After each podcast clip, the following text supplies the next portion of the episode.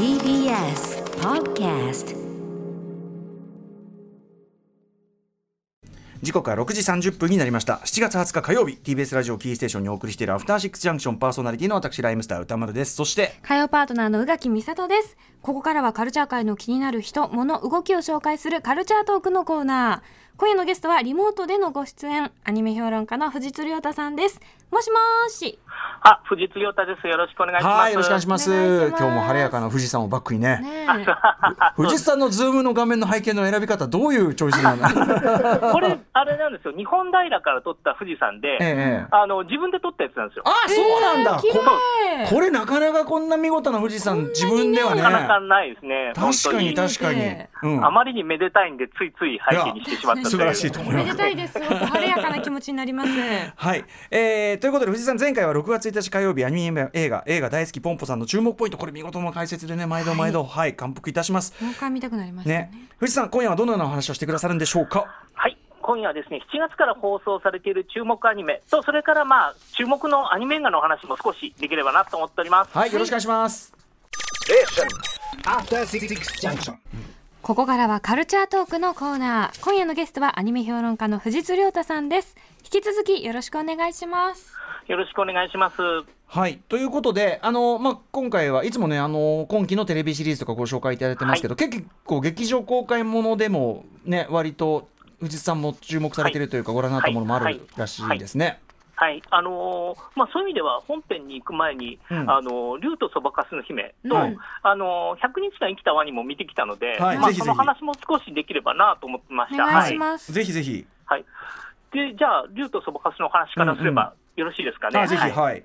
あのーあお二人はご覧になってますか、まだだなんですよ。見てないんです。僕今週忙しいんで映画表サボりまして来週やることになっててはい。そうなんですよじゃあ、まあ、ふわっとですね、うん。あのーお話をすると、えっ、と、あのー細田守監督ってやっぱりものすごく演出力のある方で、うん。それをすごく僕は堪能しました、うん。まず、うん。あの。どういうことかというと、一つのことを書くのに、最小限の手順というか、カット数でえっと表現していくっていうのはいはい、が今回、極まっていて。へー。結構そのスケールが大きいお話というか、あの舞台がインんターネットの中にある U という、うん。なんていうんでしょう、バーチャル空間の話だったりして、大きいんですけれど、うん。なんていうんでしょうね、段取り的なことじゃなくて、必要なものだけで、うん。絵だけで作るぞっていう強い意志を感じる映画で、そこはこう映画好きな方も、あのそうんうん。のある種大胆というか、うん。うん。あー手つきっていうのは楽しめるんじゃないかなというのがまず一つあります。はい。あとやっぱり歌とあのビジュアルが、僕は IMAX で見たんですけれど、うんうんうん。えっとね、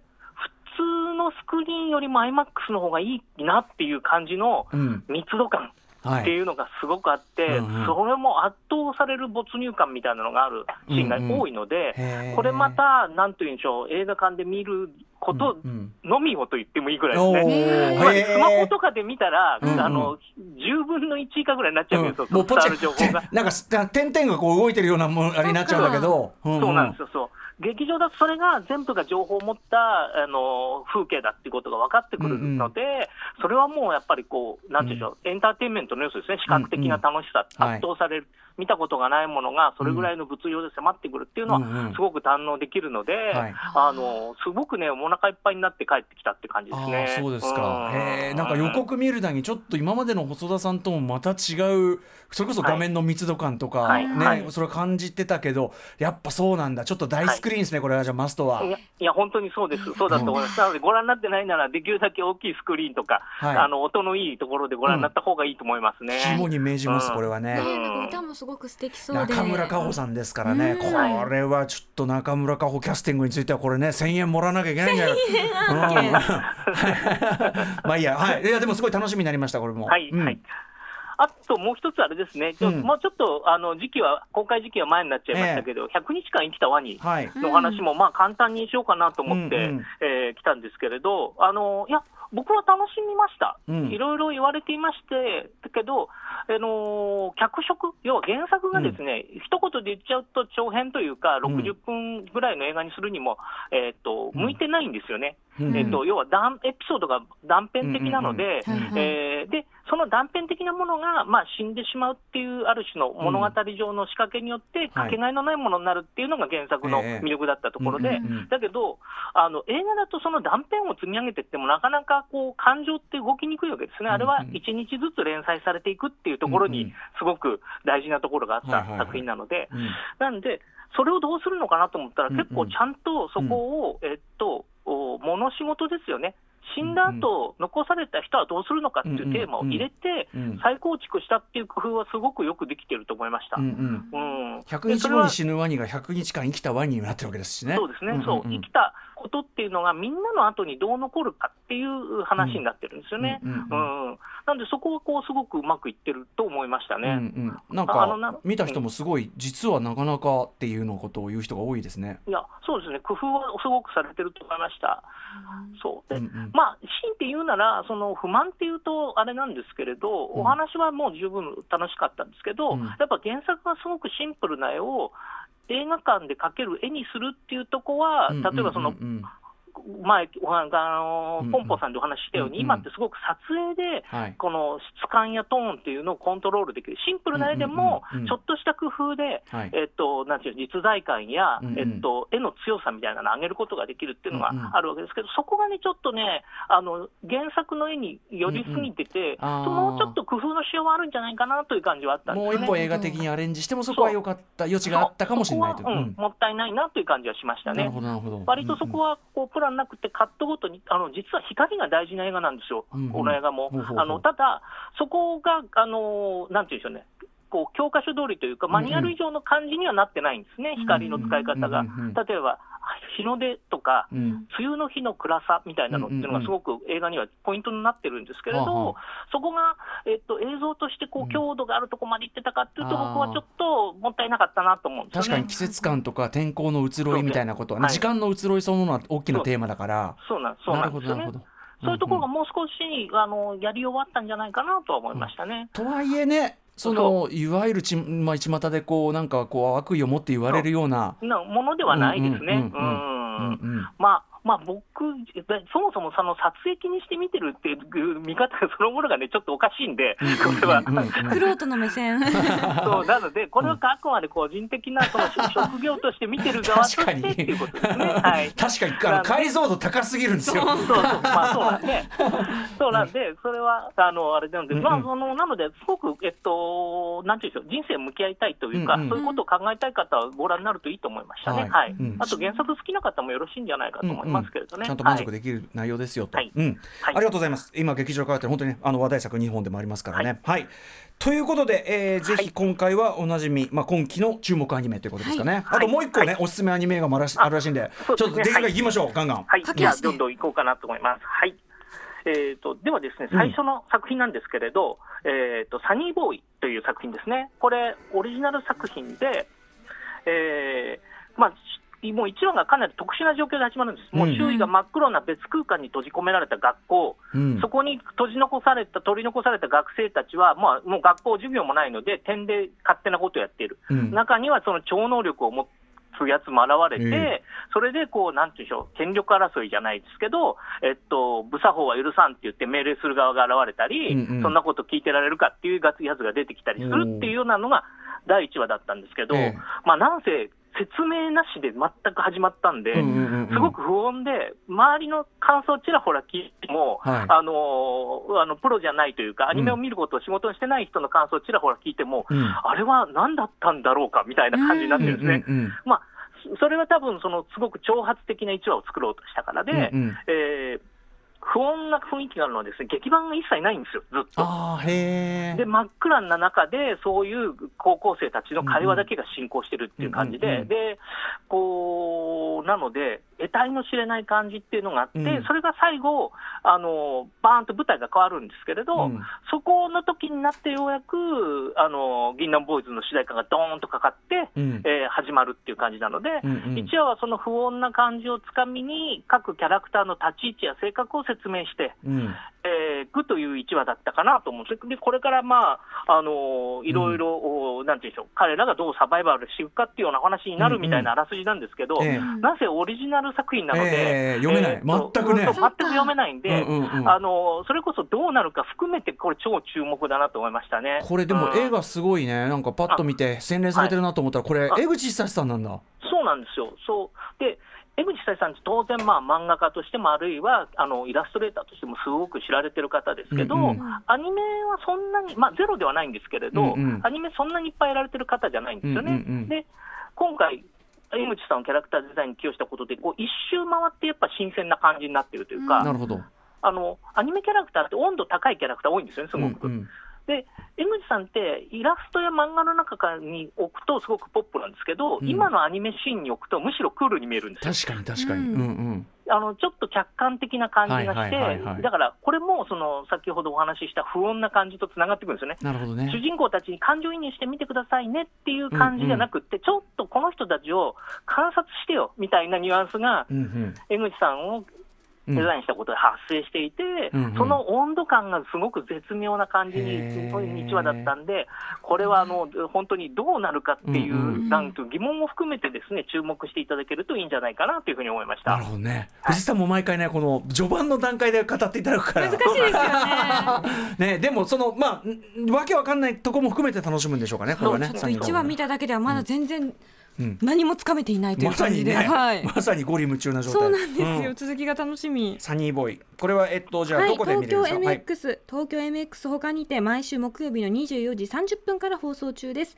また UNEXT や Hulu、D アニメストアなどでも配信中ということです。はい、はい、はい続きまして、うん。はい、続きましてはですね、えー、とこれもオリジナル作品なんですけれど、白い砂のアクアトープという作品ですね。うんえー、と制作会社が PA ワークスさんという会社で、えー、と花咲くいろはで温泉旅館を、うん。それから白箱でアニメ業界ですね、あで桜クエストでは地域おこしという形で、いろんなところで働くあの女性というか、女の子というか、うんうん。を、まあ、主役にしてきた会社なんで、うんうん。そこの、まあえー、とそういう流れに今回も乗ってる感じなんですね。うんうんうん。今回は沖縄にある閉館間際の水族館が舞台です。うん。で、ここに、あの第1話っていうのは、えっと元アイドルの風花という主人あのキャラクターが、えーまあ、アイドルをもうやめることにして、うん。ふるさとに帰ろうとするんだけれど、途中でふと立ち寄ったガマガマ水族館という、そういうちっちゃな水族館で、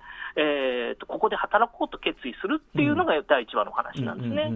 で、まあ、もう一人重要人物は、そのガンマガンマ水族館のえー館長の孫の女の子、高校生がもう一人いて、まあ多分この二人を軸に、えーお話が進行していくのかなというような、えー第一話だったわけです。はい、うん、で、あのーまあ、おそらくつぶ、あのー閉館間際の水族館ということなので、うんえっ、と、なんていうんでしょう。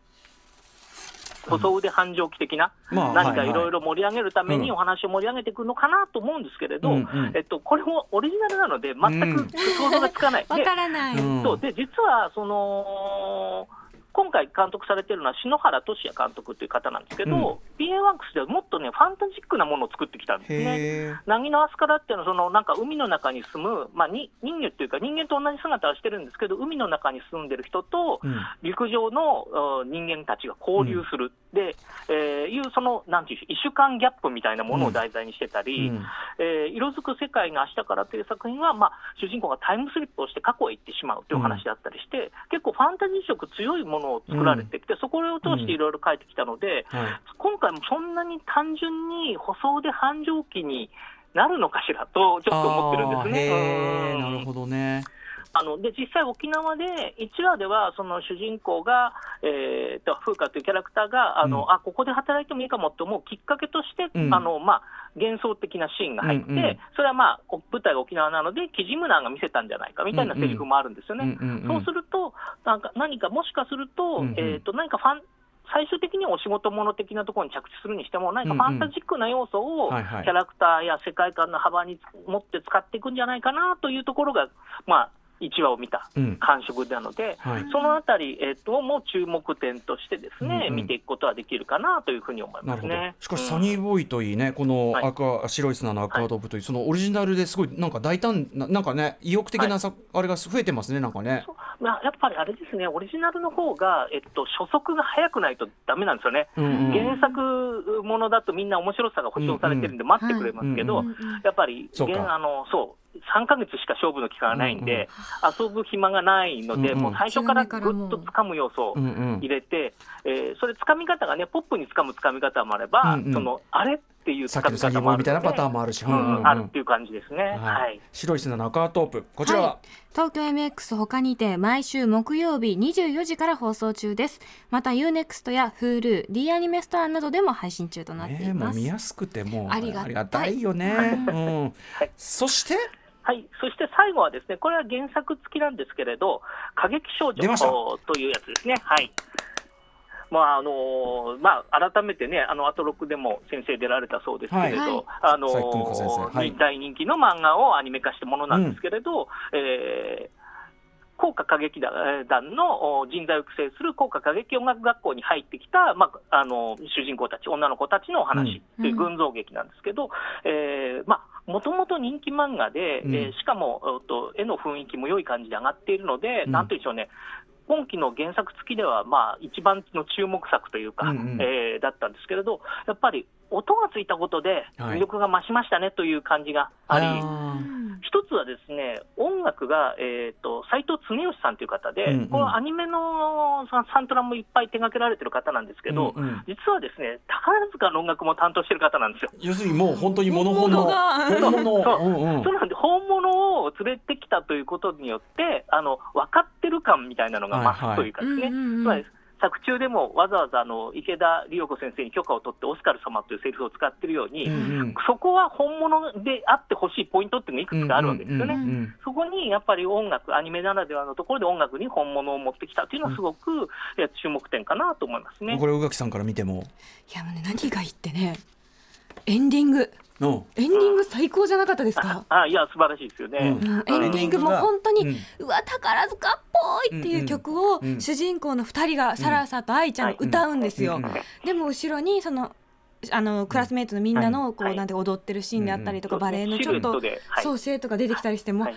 鼻血出そうと思いながら聞いてました、ね、いやだから逆に言えばこれすごくハードル高いとも言えるじゃないですか。要するにここ外すともう目も当てられなくなっちゃうわけだから、はい。そこポイントきっちり抑えてきたというか。そうですね。あのなのでこん、これからはあの絵が頑張ってほしいなってみんな思ってると思います。うん。あのやっぱり1話、2話の絵の出来が良かったので、これ、テレビシリーズはね、そうそこあの長い戦いなので、うんうん。そこをね、頑張ってキープしていただけると嬉しいなと皆さん思ってると思うんですよね。あと、音の良さは当然ですけど、キャストですよね、うんうん。あの群像劇なので、うん。縦の関係、横の関係の人間関係が、うんうん。であの例えばあの1年上の、えー、と99期の人たちか、うんなんかは先輩っぽいキャストが集まってるわけですよね。えー花澤香菜さんとか小松美香子さんとかがいて、でキシリちゃんこちらはが花澤香菜さんなんですよ。すいません。推しだいやいや、そうで推しが100期の方は100期の方であの若手の注目の人たちが集まってる感じなので、その辺のカストのキャストの彩りですよね。うんうんうんあと本物の宝塚の方もうんうん。声優で入ってらっしゃいますよね。はい、はい、見ますね、はい、いらっしゃいますね。それもあっても、うん。そう。ちゃんとだからそのいろんなツボをちゃんと抑えた作りになってるっていうか、はい。原作ファンも納得のね、キャっていうか、個人的に面白かったのは、えーっと、あれですね、えっと、あ元自衛官の、陸はいはいはいはい。はいはい、先生を。まあそう。まああのえーっとあの役者さんも、えっと、元自衛隊にいらっしゃったというのもあったりして、うんそうなんですか。そうなんですよ、そうあの若い頃でそこで働いてたことがあるっていうか、あれなので、そういうことも含めて、ですね、うん。えーっと声もすごく凝ってるなというふうに、ボイスキャストの実像っていうのもちゃんとなんつうのかなちょっとそそこはかたなく重なるようになってる、はい、うん。重なり合う感じもあり、えーなので、えっとまあ、漫画がアニメになった時のメリットっていうのは、すごくこう、うん。プラスオンされている作品だなというふうに思いましたね。あとはこの調子で頑張ってくれというあ感じ。とこの調子で頑張ってほしいという感じですね。はいちら。技シーンとかもね楽しみですね。演技シーンとかも楽しみですね。いやだからハードル高いとも言うんだけどね。どうやって、うん。ねちょっと。説得力よ。これボイスキャストの皆さん大変よ、いや本当うにん、演技っていうのをね。劇中劇ってやっぱり大変だと思うんですよね、うんうん。特に声声優っていうあの特殊な状態でね、やってるものですから、うん。うんさらに、えー、二重、三重のこう演技っていうのを入らざるを得ないしかもシェイクスピアはい劇でさ、そう。うん。しかもうまくやるならいいんですけど、それは下手だよねって指摘されるようなお芝居とかね、そうだよそういうね微妙な塩梅がこうね、えーで必要になってきうまいけど一面面的であるとかさ。そんなのさ。それはコピーだとかさどうやって見せるんだろうっていうのがすごい楽しみ。はい。それも含めてはい、歌舞伎少女はうん東京 MX 他にて毎週土曜日24時から放送中です。UNEXT、Hulu、D アニメストアなどでも配信中です。藤井さんそしてちょっと残り時間少ないんですが、はい、えーもう一本、はいはいえっと、今週公開が始まりますですね、サイダーのように言葉が湧き上がるですね、という映画が、えっと、注目で、うん。実はこれ、本当は去年公開だったのにうん、いろいろコロナ禍に翻弄されまして、ようやく夏のこの時期にうん。公開されたんですけれど、あのー鈴木栄神町のタッチで、地方のショッピングモールがある田舎を舞台にする。うんそしてそこで俳句をやる少年と、えーそれからあのネットで配信をやっている女の子のボーイミツマガールというですね、うんすごく日本の今みたいなものをぎゅっと入れて、ですごく爽やかな映画に仕上げてるんですね。うん。なので、アニメならではの青春ものになってるんですね。で、しかも音楽ネタとして、まあ、レコードというものが大きく関わってきて、うん。ここもすごく、あの、なんていうんでしょうね、魅力で、あの、重要な曲をですね、大貫妙子さんが歌ってるんですよね。えー。うん、で、これが、まあ、お話の仕掛けにすごく関わってるので、これどこまで言っていいのかわからないんですけれど、はあはーっていう感じの、まあ、あの、アイディアが、えー、と使われている作品なので、うん。あの、なんでしょうね、音楽の興味がある人、青春ものが好きな人、あるいは今の日本の風景、つまり日本映画としてのアニメっていうものをどう見たいかっていう人なんかには、ぜひおすすめかなと思いますね。はい。日本映画としてのアニメか、はい、えー今現在劇場公開中なんですね。サイダーのように言葉が湧き上がるございます、はい。ということで藤井さん、えーありがとうございます、でもなんかギュギュッと、ねどれもね。違う方向で詰まってて、今日はいっぱいお話ししましたね、ありなんか。はい。はい。おおさらいしておきますかね。はい、ね。えー改めましてサニーボーイ白い砂のアクアトープ過激少女の3作品そしてアニメおすすめのアニメ映画としてサイダーのように言葉が湧き上がるをご紹介いただきました。はい藤井さんお知らせ事などあるでしょうか？あえーっとそうですね、そしたら僕のツイッターをですね見ていただければ、えーっと、カルチャーセンターやこれから出る原稿などを書いておりますので、そちらを見ていただければと思います。今日はあの8時台の中東アニメ特集のあのある作の予告見たら富士通ドーン来ましたよね。ジャーニーですね、ジャーニー。はい、はい。そう。あれもすごくね、個性的な映画ですからね。はい。ちょっとあのその話もね後ほど8時台にしたいと思います、藤井さんありがとうございました、はい、どうもありがとうございました。ありがとうございました。明日のこの時間はベンジャミン・ムーア presents painting culture talk です Junction.